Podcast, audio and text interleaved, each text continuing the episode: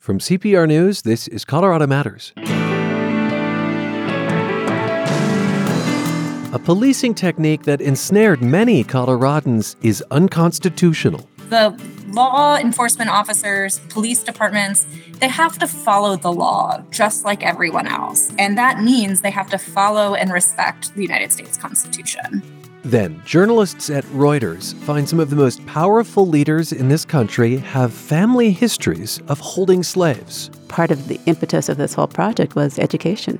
I think Americans have an incomplete idea of slavery, partly because there were attempts from the very beginning, from the end of slavery, to lie. Reporters on this series also dug up truths about their own families and why it wasn't predestined that Colorado would land Major League Baseball. Because we had a minor league team playing in a football stadium. I donated my beat up car to Colorado Public Radio. It made no more sense to repair it again. I didn't think I'd get anything for it on the market, so I was very impressed when I found out the amount it received at auction. CPR's vehicle donation program gets several calls a day from donors wondering if non runners are accepted. The answer is yes. Totaled or non working cars sell at auction, and the proceeds support CPR. Get started at CPR.org.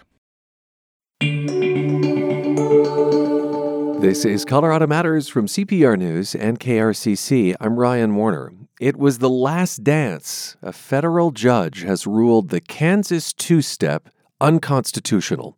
The law enforcement tactic by the Kansas Highway Patrol targeted countless Coloradans. The ACLU of Kansas has been fighting the practice for years. I spoke with legal director Sharon Brett, fresh off her victory. Thank you for being with us. Thank you for having me. What is the effect of this ruling?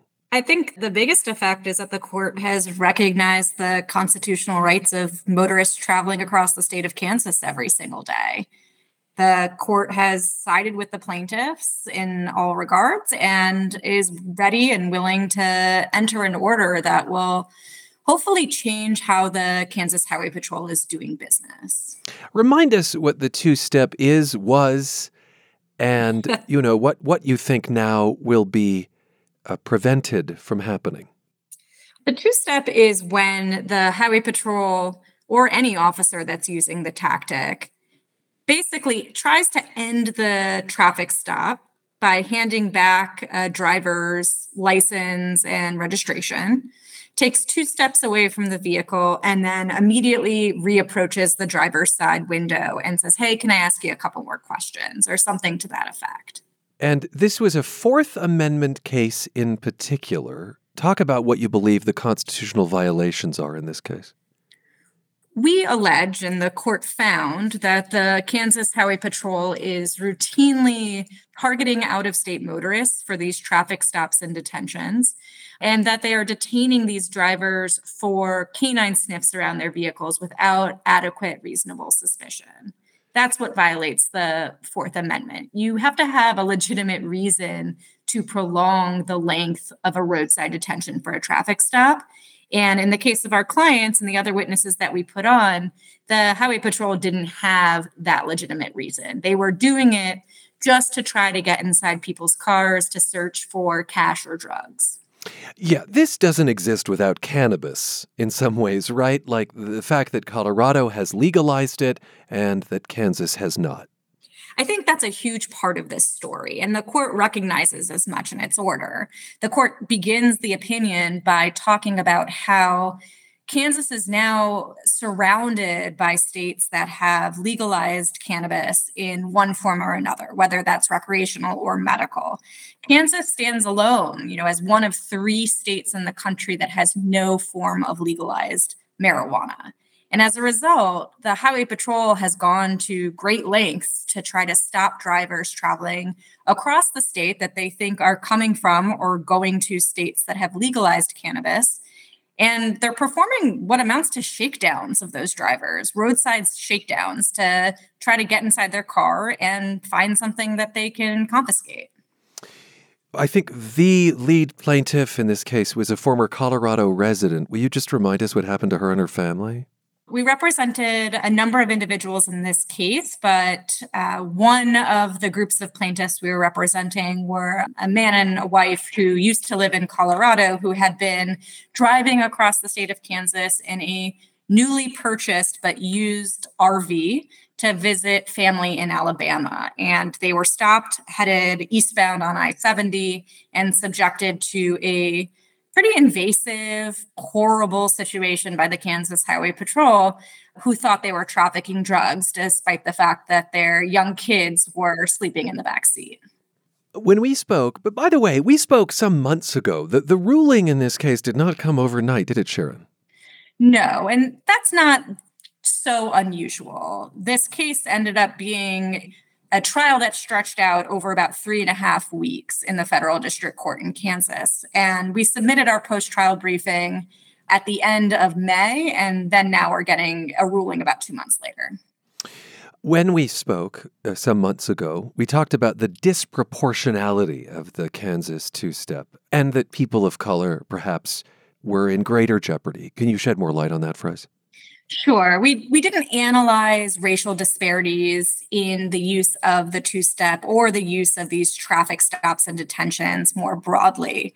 But what we know is that when these types of maneuvers are used against people of color, the situations can often turn very dangerous. Uh, it is no surprise that race relations between communities of color and the police have been extraordinarily fraught basically since the inception of policing in America.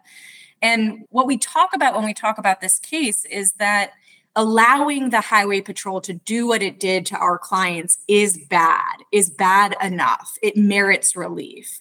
But when we think about how this can play out in hundreds of traffic stops every month, involving drivers of color coming through the state of Kansas. It reminds us of just what's at stake here. Does this have effects then on any other states that might engage in similar practices? I mean, you've talked about Kansas as being unique to some extent, but what is the effect of this perhaps elsewhere? We're hoping that other law enforcement agencies read this opinion and think about what it means for their own practices this opinion is a very clear repudiation of the idea that law enforcement agencies can do whatever they want without any consequence. The law enforcement officers, police departments, they have to follow the law just like everyone else. And that means they have to follow and respect the United States Constitution. We will reach out to the patrol, but do you expect an appeal? Is this something that might land before the U.S. Supreme Court? I, I can't speak for them on that matter. Yeah. All I'll say is that we are happy for our clients and happy that justice prevailed here. Do the plaintiffs get anything financial out of this or like an apology, or is it just the change in the law? Well, two sets of our plaintiffs actually had damages claims against the individual officers that had detained them. And those cases were brought to trial earlier this year, and both resulted in victories. Our second client actually was re- awarded compensatory and punitive damages against the officer who detained him, which means that the jury found that the Kansas Highway Patrol trooper had detained him with reckless disregard for our client's constitutional rights, which is mm. a pretty impressive finding from a jury. You have been fighting this then on, on multiple fronts, is what I hear you saying. That's correct. This case is about three and a half years old and resulted in three different trials uh, between February and the end of May. Was this a revenue driver for the Highway Patrol? Whenever we're talking about stopping and searching motorists, there's always the question of asset forfeiture. We know that the Kansas Highway Patrol brings in a lot of money each year in asset forfeiture funds, and that that can be a boost to their budget. Whether they are detaining motorists with the hopes of finding cash or the hopes of finding illegal drugs doesn't matter much for the constitutional claims that we were bringing in the case. Um, but it's certainly a relevant question to be asking. Thank you so much for being with us. Thank you so much for having me. Sharon Brett is legal director for the ACLU of Kansas. You can read the federal judge's ruling on the Kansas two step at CPR.org. That state's highway patrol has given us a statement. Quote, We are carefully reviewing the court's decision and respect the judge's conclusions and recommendations. Moving forward, KHP will continue its endeavor to ensure that our enforcement operations respect constitutional rights and comply with the law. Still to come, how more Americans can come to terms with the history of slavery as family history. This is Colorado Matters from CPR News. When a Colorado family encountered a Brazilian flower called the toothache plant, they decided to make a liqueur with it. The numbing's coming though. the numbing is coming. what did that take? Six, seven, seven, eight seconds? Tingala numbs your mouth and stimulates your taste buds at the same time. The taste test and the tale of the rising Colorado company that makes Tingala, the story and pictures at CPR.org. How should the U.S. teach slavery? The questions become fraught, and in a special series this summer, Reuters finds many of this country's leaders have ancestors who held slaves members of Congress, presidents, Supreme Court justices, and governors. This series, called Slavery's Descendants, also gave the writers a chance to explore their own family histories. That includes Donna Bryson, who's based in Denver for Reuters. She used to report for Denverite, our sister publication. And welcome. Thank you. It's good to be back. Donna, how do you think exploring your family's history in rural Georgia, particularly your great grandfather's story, could shed light on how we understand and teach slavery and Jim Crow? Well, I'll go back a little bit to the beginnings of this series, which started with a Reuters colleague of mine, Tom Lasseter, who, like me, had worked overseas quite a bit of his life.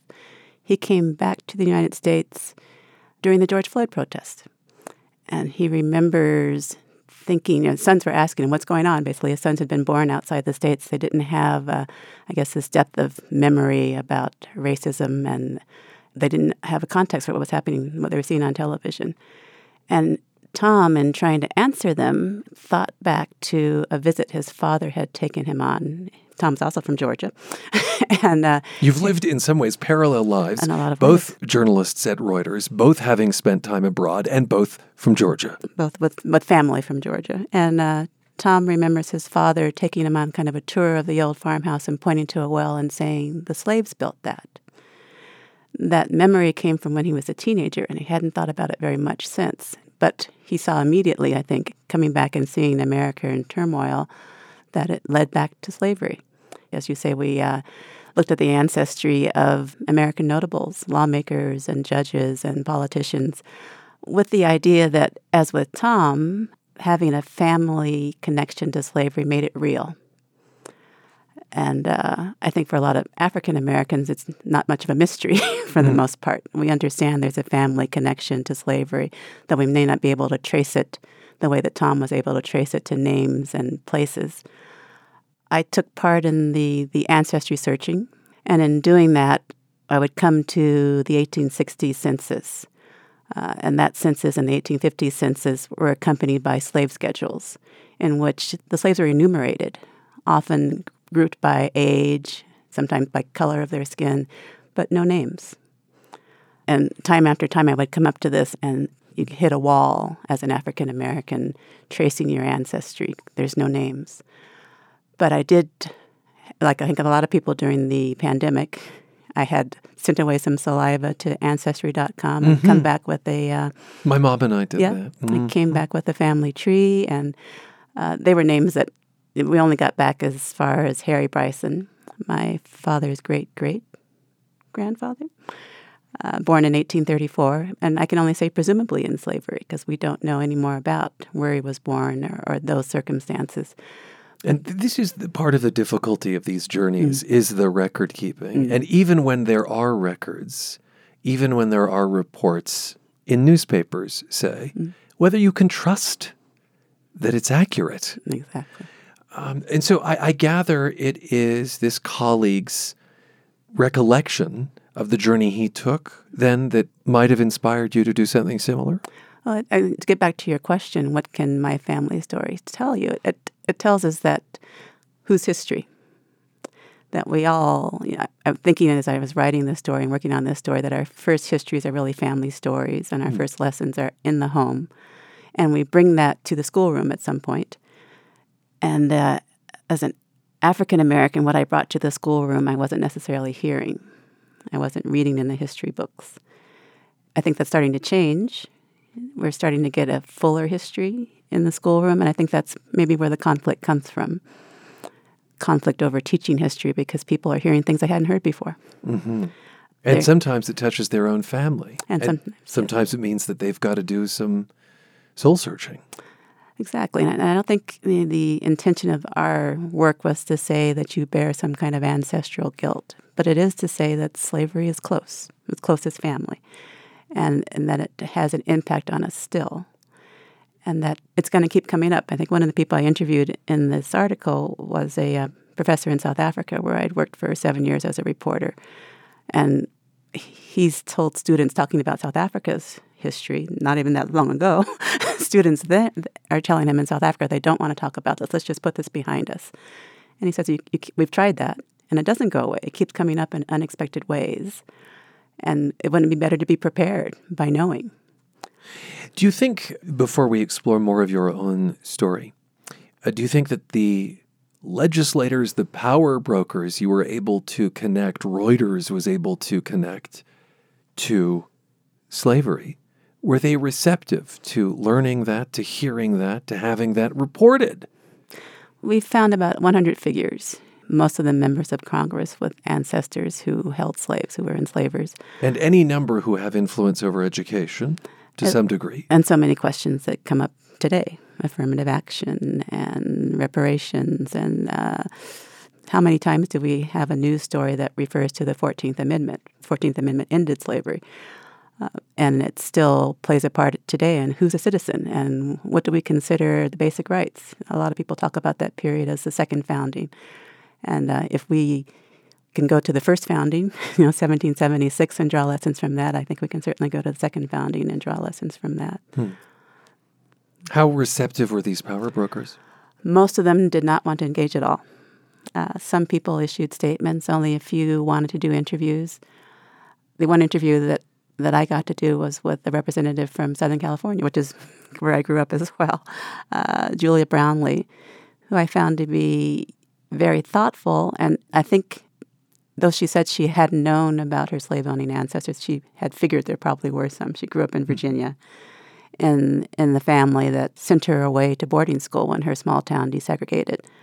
And she says that only when she got to college, went to college in D.C., what would become Georgetown, only then did she realize how badly she'd been educated because she'd had this uh, segregationist education. And she wanted to talk about how she had grown, uh, had become uh, a liberal Democrat who was also very interested in education.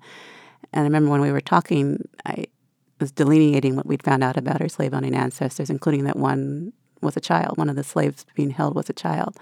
And she was really affected by that. You could see that. Uh, it seemed like a, a, very natural reaction for someone who's been involved in educating children and in advocating for children. I think she really understood, again, how close it was.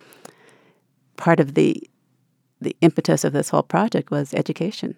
I think Americans have an incomplete idea of slavery, partly because there were attempts from the very beginning, from the end of slavery, to lie about its consequences, about uh, its impact on human beings, even about whether it was the cause of the Civil War. So, uh, in a lot of ways, Americans are coming out of deliberate misapprehensions and deliberate lies about slavery, and again, that makes it harder harder to have conversations about it in school. On the subject of deliberate lies, of history that has been misunderstood, I want to talk about your great grandfather, G.G. Bryson. This is in Georgia. Mm-hmm. He died at age 68 from what was listed as heart and kidney disease. Uh, but that doesn't jibe with what your dad knew to be the case. So, to your own personal journey, what, what was the reality?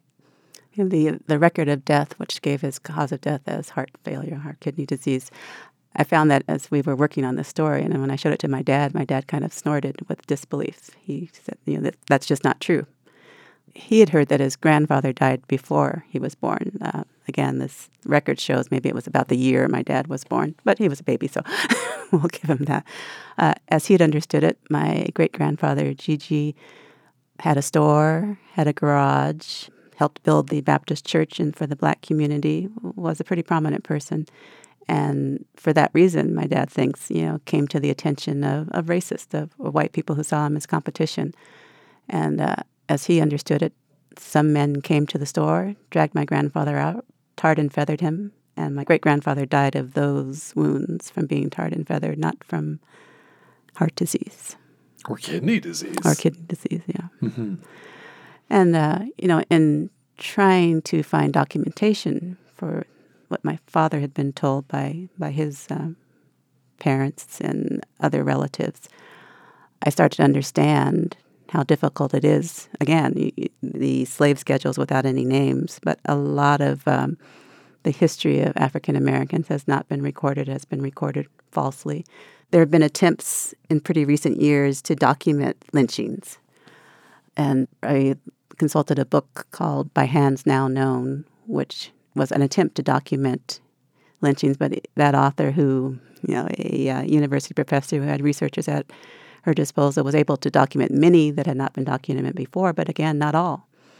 Part of her research was in the NAACP records, and which I followed her into those archives. And one reading about what they were able to document could be uh, shocking and, and grievous to do.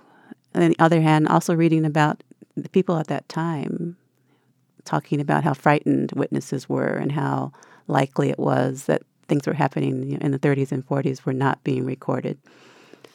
Yeah, you give numerous examples of deaths similar to your great grandfather's, violent deaths that weren't accurately documented. So it was no surprise in the end that I wasn't able to document what happened to him and uh, left with my father's stories. But it's it, it is fascinating to me then that how can we possibly, even with the intention of learning our history, do so if all of the sources that we rely on for that are not telling us the truth? The uh, it's all of the sources include our family, and uh, I feel my father has told me the truth, and the context. You know, the, I can do the research and not see the documents, but that's part of the context. Mm-hmm. I know that things were left out. Yeah. The missing is information. Mm, yeah. At about the same time your series was published, the International African American Museum opened in Charleston, South Carolina. This is a city where, according to the Washington Post, almost half of all the slaves brought to the United States were sold. The Post calls the museum ground zero for slavery. Can one take hope in the existence of a museum like that? A museum like that, the attempt by the advanced placement by the College Board to include uh, a new African American history project. One of the historians I spoke to while I was writing this story says that there's we can't go back. There's too much that's known now. Too many people have learned these lessons and are talking about them. You can't unerase, but you we can't go back to the lies and I do I do think that's the truth. And yet there's resistance, no? Mm. I think a lot about what the resistance comes from. I think there's probably some fear there. There's um, just feeling uncomfortable. We don't we want don't want to feel uncomfortable. We think the best way to not feel uncomfortable is not talk about things that are uncomfortable. But as my uh, South African professor told me, and as my own child says, that uh, you know all we are is memory, and these the impact of memory is just going to keep coming back. So we need to be prepared. Yeah, the story ends on a stirring note, a discussion with your 19 year old child. And I'm wondering how much of the story was written with Thandi in mind. It was reported with Thandi in mind in a way. I had grown up hearing these, overhearing these stories from my father, and he grew up overhearing these stories. And it was a chance for Thandi to overhear them. But when we went to San Diego to interview my father, talking about things that we talked about, but getting them as a reporter, getting them in my notebook, I asked Thandi to come along and to record it. And Thandi recorded it, overheard, but also intervened, I think, wisely. In what way? In calling out this idea that all we are is memory. The combination of our own and our ancestors' memory helps make us. And it can't be put aside. It can't be, uh, and it'll keep coming up if you try to put it aside. Again, the idea for this project comes from one of your coworkers, a reporter, Tom Lasseter. Uh, again, also grew up in Georgia after living overseas, returned in 2020, barely two weeks after the murder of George Floyd in Minnesota. And it was sitting in church on Juneteenth that Lasseter asked himself a question Had this country ever truly reckoned with its history of slavery? Is there a bit of irony that a white man got this off the ground? Well, it's it's our history. Slavery is white history and black history, and maybe that's one of the lessons of this too. We tend to I remember as a school child, it seemed like we only spoke about African Americans when we came to slavery, mm. and that that was their history. But it's it's all of our history, and that's one thing I think this makes very clear. After Lasseter found a connection to one of the slaves his family owned, he struggled with whether to make amends for the actions of his ancestors. Is that something you'd want if you discovered a descendant of the people responsible for, say, your great grandfather's death? Would you want to hear an apology from several generations on? No. No. The uh, and amends. I'm not quite sure what that would even entail. my mm-hmm. father is of the generation and of the cast of mind that there's it's almost um, insulting to talk about how you could repair that harm. Mm-hmm. But an acknowledgement, an acknowledgement going forward, I think is uh, probably the best we can do. Well, speaking of acknowledgement, I do want to talk about your time in South Africa mm-hmm. as a journalist and how that relates to the story that you wrote for Reuters in this series. South African Bishop Desmond Tutu chaired that country's Truth and Reconciliation Commission following apartheid. You covered some of those hearings almost 30 years ago as a foreign correspondent. Can you see something like that happening in the United States? You know, I covered the very first hearing and, and wanted to get an idea of what I might hear that day, and I just kind of went door to door in in a uh, black area of town in a township, and every door I knocked on, someone had a story about the atrocities of apartheid. And again, I was saying earlier that our first history lessons are at home. so these um, these stories are known. What is missing is the uh, a national acknowledgement mm. uh, and an understanding that in some cases we've been lied to. And I'm not sure we could pull that off in the U.S. so long after the fact, but that is what has been proposed in D.C. When people talk about the reparations bill in D.C., it's not a bill about divvying up the money or determining what reparations will be like, but of having this conversation as a starting point. It's basically a commission to to talk about it. I'm not sure where it will go from there, but I think that's what was happening in South Africa, a starting point of acknowledgement. There's this discussion in California, a task force, I think, proposing these sorts of conversations and perhaps some reparations as well. Mm-hmm. And in other parts, other local discussions. The discussions are happening, I guess, goes back to the historian I spoke to in Georgia who said there's no going back. I do think that's where we are. And what do you make then of the resistance that is framed as why dredge up the past? Why not move forward? Mm-hmm why spend our time that way?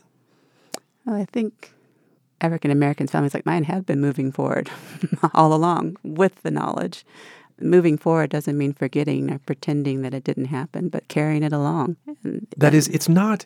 It, it is not anathema to progress to take stock of what happened in the past. Yes, exactly. And the uh, for me, these stories are also about kind of the heroes. My grandmother, my father's mother, who was a teacher and who um, lived through a horrific time, and but always believed in being frank and understanding the world around you. And, and moving forward. Moving forward doesn't mean uh, how, how can you move forward without any roots, right? Donna, thank you so much for being with us. Thank you, Ryan. Donna Bryson, who's based in Denver for Reuters. She contributed to the recent series Slavery's Descendants, which we'll link to in today's podcast at cpr.org slash Colorado Matters. We'll be right back on CPR News.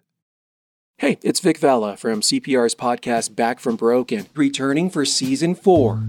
More stories about the highest highs. That moment changed my life. The darkest moments. I started itching violently. And what it takes to make a comeback. Admitting to somebody that I need help took way more strength than a physical action. Back from Broken. Find it wherever you get your podcasts. With support from Step Denver. It was a momentous day. So I'm here to congratulate all of you on the work you've done and to tell you officially that uh, at 1040 it was a mountain standard time. Mountain daylight time you became uh, officially uh, a member of the national league. The announcement july 5th 1991 took less than a minute. The colorado rockies franchise was a reality after a decade-long campaign Filmmaker and former Nine News anchor Kyle Dyer tells the story in her new documentary, When Colorado Went Major League. And Kyle, welcome to the program. Oh, so happy to be here. Thank you. The home opener took place roughly two years later in April 1993. The very first Rockies hitter, second baseman Eric Young, gets a home run. A very pleasant afternoon, albeit clouding over just a bit. And the 3 2 pitch.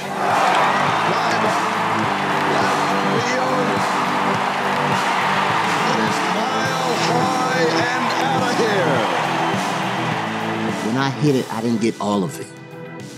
But I think when I hit it, 80,000 people stood up and carried that ball over the fence.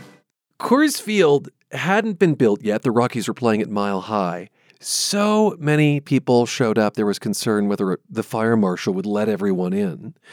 Why do you think there was such an appetite for baseball in Colorado at that point? We had minor league baseball since the time practically Colorado existed. And the old Bears and Zephyrs games would sell out. There was an appetite for baseball like we can't imagine because we weren't here, right? Mm-hmm. And then the push to convince Major League Baseball that this is a city that needs a major league team. It was an act of Congress, even to convince Major League to expand by two teams. Yes. But really to convince people in New York to be making the decision who would get a team was a galvanized effort of people right and left of the aisle in the state house, suburbs, inner city. People came together. So I think on that day, it was one, people just wanted a major league team, and mm. two, people wanted this major league team. You know, they worked so hard to convince the powers that be. The powers that be, lots of different powers. Now, not to put a damper on this, but the Rockies haven't exactly taken the world by storm since. They have made it to one World Series in 30 years, which they lost. Uh, this year, as last year, they have one of the worst records in all of baseball. You do not address that in the documentary. Why not? This is when Colorado went major league, figuratively with a team, but also when we became a major league city. Could you imagine what Denver would be like if we didn't have what's at 20th and Blake to spur business growth in lower downtown? Would we have a RiNo? Would we have all these other neighborhoods offshooting? Would we have business? Would we have restaurants? Would we have companies wanting to move here? I don't I don't know. Mm. It really is the story about how community came together to make this happen, but then how our city, our state, and our region are forever changed. And yes, it's a baseball movie, but it's a movie about community and the platform that for that storytelling is baseball.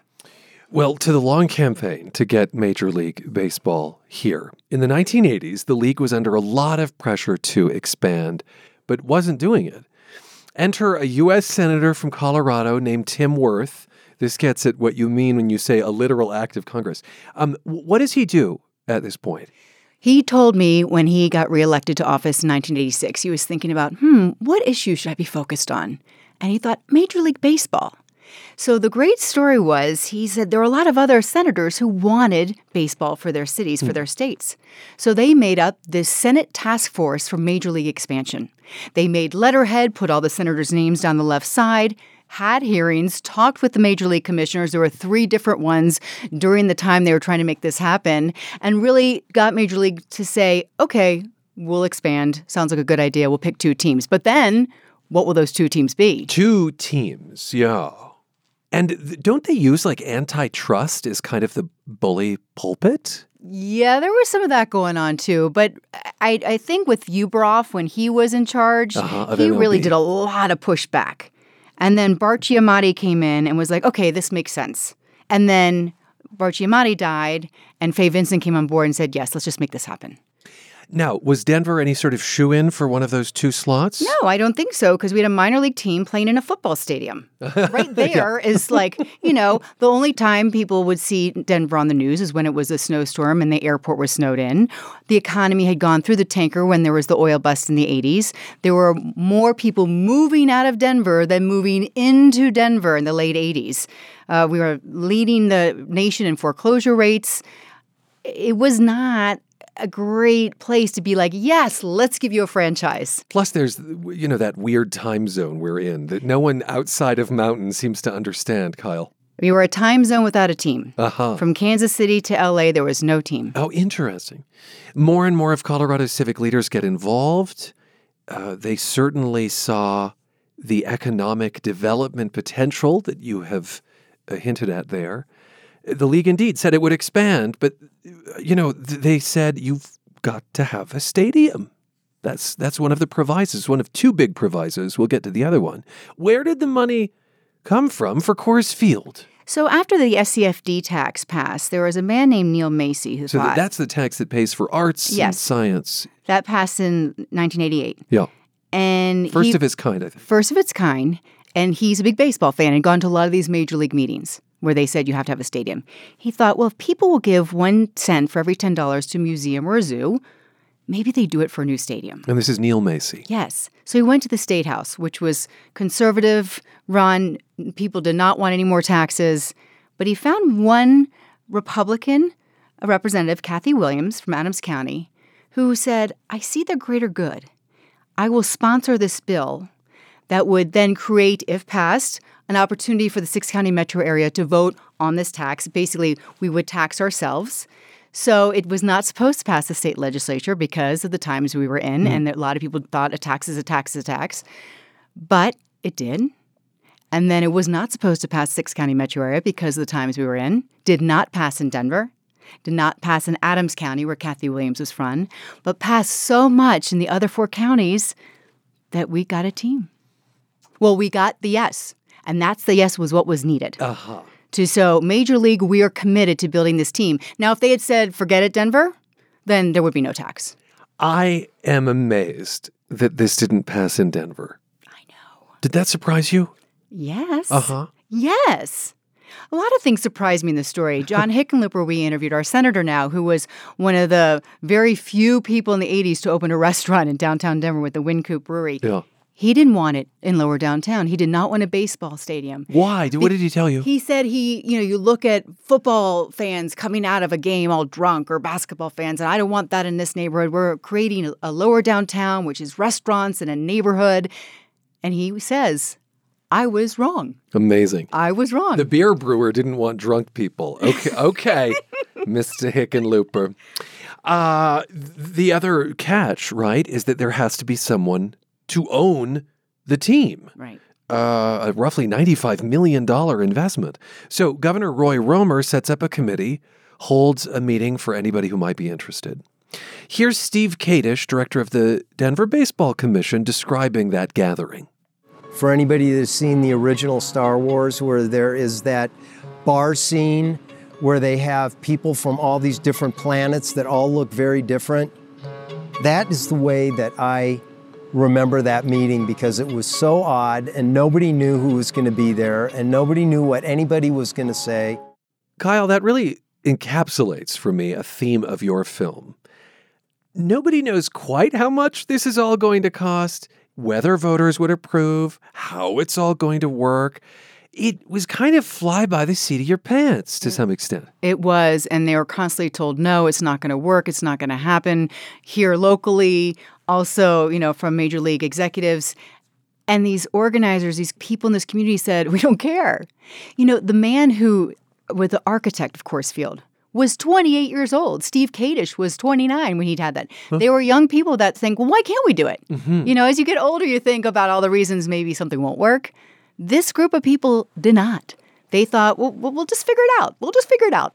I don't know. It seems a bit like Denver could use some of that right now. Absolutely. Do you think? I think so. Yeah. You know, in speaking with former Mayor Federico Pena, he hopes, and I, I think it comes across in the film, that this will inspire people. He's like, look what we did. It was something great. What's the next thing? What's this next generation here in Denver going to do to elevate our city even more? Who got the second team, by the way? It was Miami. Us? It's Miami. And Vinny Castilla, one of our Blake Street Bombers in that first team, he said in that expansion draft, he was hoping Miami would pick him because he's from Mexico and he was afraid of coming here and playing in the cold. but now he loves tubing. He raises. He's still working with the Rockies. He loves Colorado in the cold weather, but That's he was so afraid funny. of the cold. Okay, an ownership group does surface led by an Ohio millionaire named Mickey Monus. And all of a sudden, there's a problem with Monus. Tell us about that. Well, at first, there was no problem. He had a lot of money to the table. We had to have $95 million. He was like, hey, I got 30. And nobody really knew much about him except that he had $30 million. He ran a string of um, pharmacy chains in the Midwest.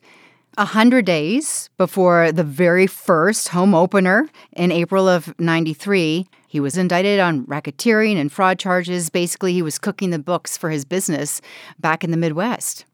We're talking just about three months from the first pitch. Oh, yeah. Oh, oh wow. yeah. yeah. So, again, another oops, uh, what do we do now kind of thing. I mean, the challenges were great. So uh, there was uh, the late attorney Paul Jacobs basically bought the shares from him for like 24 hours or something crazy like that, maybe 48, until he could secure Jerry McMorris, Oren Benton, and Charlie Monfort, who were limited partners at the time to take on the general partnership and basically save the day yet wow. again. He like holds it yes. for a tiny period yes. of time to buy himself time. Yes. And that's why we have the team. Mm-hmm. what if they hadn't pulled that off? It would have fallen apart between this and then the Olympics. When we turned down the Olympics, who knows what Colorado would be like now, what opportunities we'd have, right? Coors Field was paid off in less than 10 years, about half the time predicted. So the and the tax was renewed by voters, I'll point out. So there was like extra money coming in. Where did that go, Kyle? They reworked things in the state legislature and built what is now the, the football stadium Empower, but you know at the time. So the, we the, the basically new and improved Mile High. The new and improved Mile High, yes. So we got two stadiums basically with one tax. Mm-hmm. Let's close with a little bit of Rockies trivia. How the construction of the stadium, uh, we're talking about Rocky Stadium, is connected to the mascot Dinger. So there was a night, Ray Baker, who was in charge of the stadium district at 10 o'clock at night, got a phone call. Said, Hey, we found bones. And he was like, What?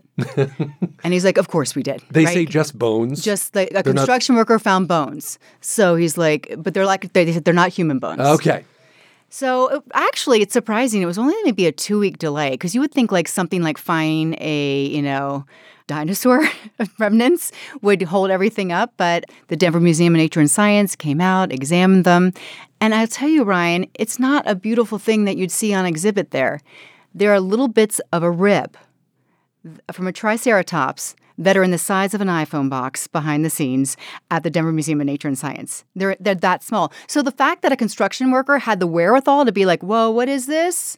Uh, boss, um, I think we have something here is amazing. But apparently, I, have learned I've learned uh, a lot about dinosaurs through this.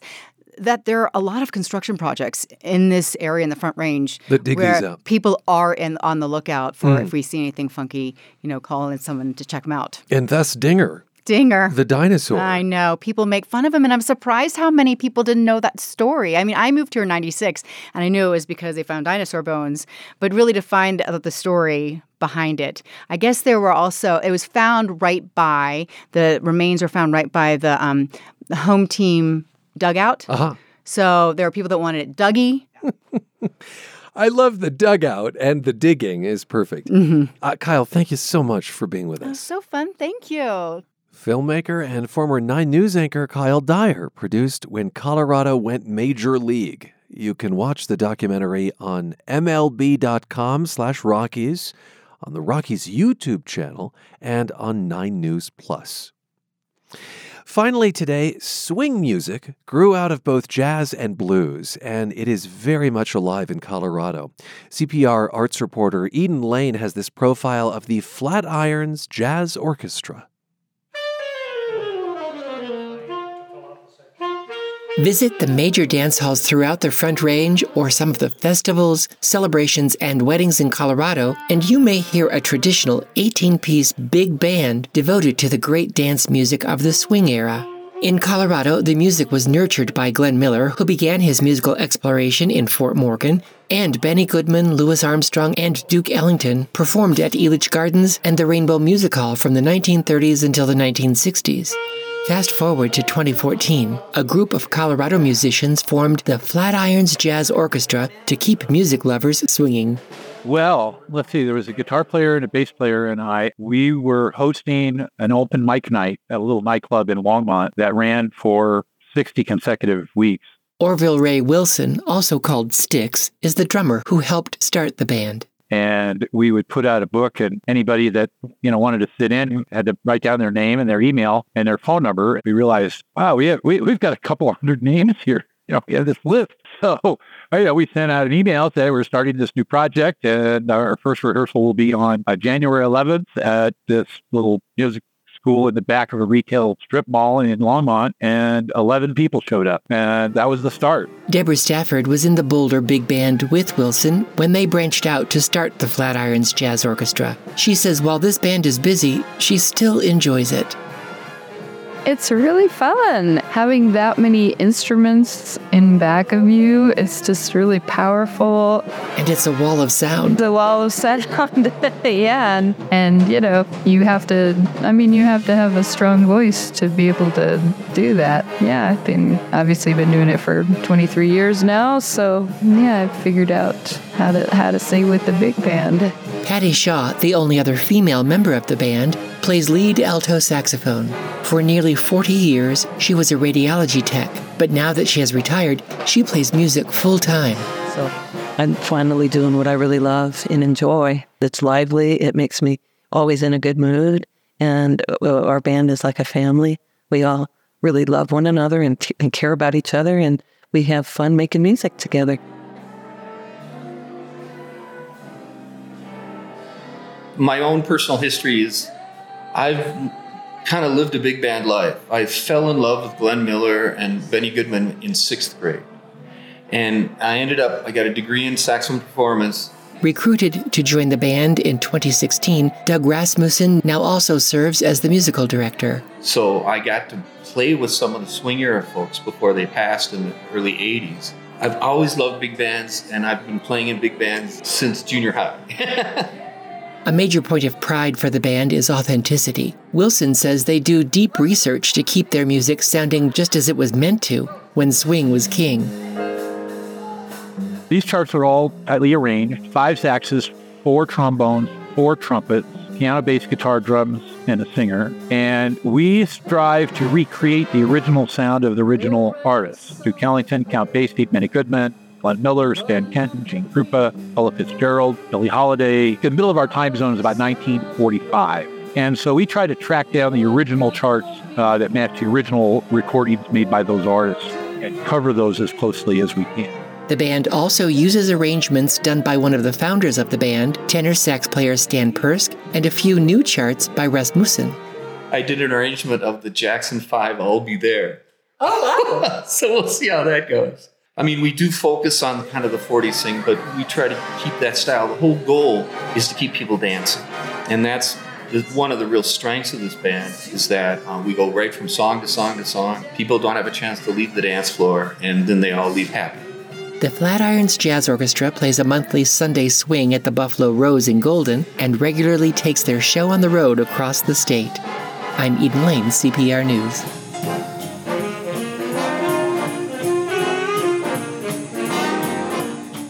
And I'm Ryan Warner with thanks to my swingin' colleagues Tyler Bender, Carl Bielek, Anthony Cotton, Pete Kramer, Andrea Dukakis, Rachel Estabrook, Michelle Fulcher, Matt Hers, Tom Hess, Michael Hughes, Chris Ketchum, Pedro Lumbraño, Shane Rumsey, Chandra Thomas Whitfield. You're with CPR News and KRCC.